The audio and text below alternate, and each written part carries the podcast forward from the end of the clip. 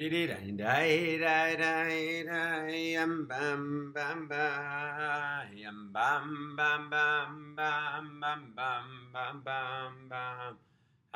na na na yam bam bam bam diri na na na na na Welcome to Kalman Stories. This week, Parshat Re'eh, I have a number of stories about the power of giving tzedakah, charity, and I'm doing it this week in honor of the holy Rabbi Aryeh Levine. So, a few short vignettes to bring light to our charity this week and for the rest of our lives. So, Rabbi Aryeh was once walking down the street in the narrow streets of Jerusalem when a beggar comes up to him and says, Please, can I have some tzedakah? And Rav Aryeh would always give tzedakah to these people who needed it so much. Rav Aryeh checks through his pockets and he says, Wait a second, I don't have anything. And next, right next to him, there was a, a rabbi that Rav Aryeh was friendly with. Rav Aryeh says, Please, can I borrow a few pounds? 10 pounds. And the man says, You don't have to borrow. I see what you're doing. I'll give it to you. You can give it to the beggar. And Rav Aryeh looks at him and says, What? Are you crazy? You think I'm going to give up the merit, the zechut, to give charity? I want it all for myself. And so he took the money, he gave it to the beggar, and he paid back the loan when he had the time. But this was the attitude that Rav Aryeh Levine had to charity. It wasn't just uh, a chore to be getting gotten off, get you know beggars off of your back. It was the greatest zechut, the greatest merit to take the money that God had given him and to contribute it with a smile to that poor beggar.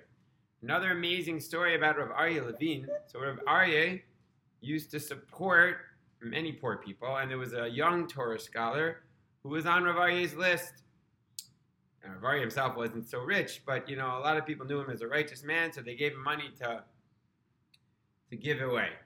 And of course, he had his very modest salary, and he would give a ridiculous amount away. He lived so humbly, but he would give everything he could away.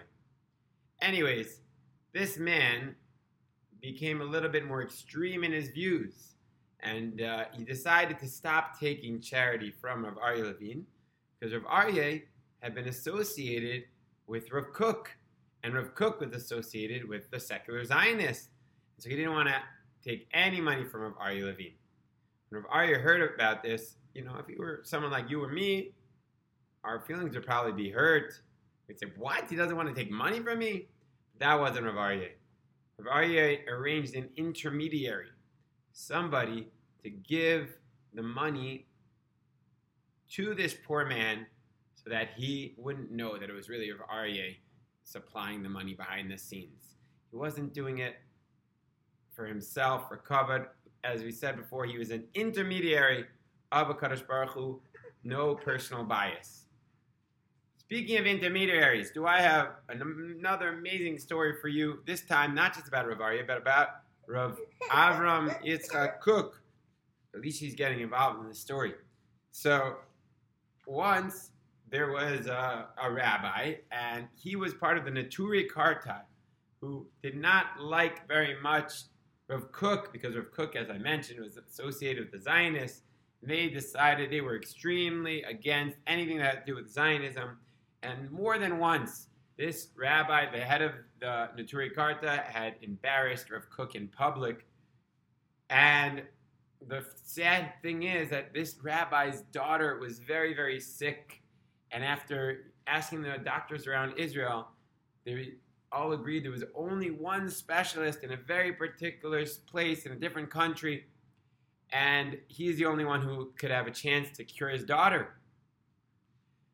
But after doing a few inquiries, the rabbi realized that this man was a very, very busy man. If he just sent another request to just another rabbi, there's very little chance his daughter would be cured before it was too late. But the thing was, he learned that this doctor was a great admirer of Rav Kook himself. So now the rabbi was in a quandary. On the one hand, of course, he couldn't just approach Rav Kook, who, you know, he had, it would just be terribly embarrassing to go to Rav Kook and ask a favor, but on the other hand, he needed to do something to save his daughter's life. So the plot he thought of was to use Rav Aryeh Levine, who he knew was associated with Rav Kook, but at the same time, he was more acceptable in uh, his world, much more acceptable. He asked Rav Aryeh to go to Rav Kook. Rav Aryeh explained the situation, and Rav Kook said, Of course, and he penned very carefully a very beautiful letter, throwing away all personal bias, hoping that this letter would indeed make its way to the doctor to enable this girl's life to be saved. So, again, not just charity through money, but charity through actions. In this case, demonstrated both by Rav Kook and Rav Aryeh Levine. One last story about giving tzedakah with a smile when there was a terrible, terrible uh, story in Africa where there was a genocide.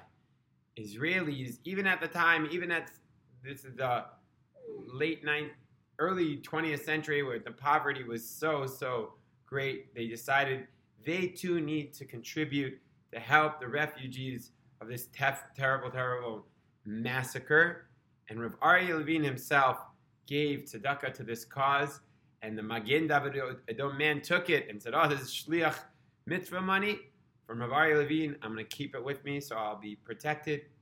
When he came back, he told Rav Aryeh about the poverty and how much the tzedakah made a difference. And Rav Aryeh, from then on, doubled his charity to this cause, for he said they too are made in the image of God, and we need to designate some of our charity to also non-Jewish causes to help our brethren and to continue to sanctify God's name. So may Hashem inspire us to be like Rav Aryeh Levine and to give charity with a smile, knowing that we are the lucky emissaries of God, giving the little money, giving the money He gives us as much as we can to help make the world a better place. May we be zoiche to do it with a smile. Ay, ay,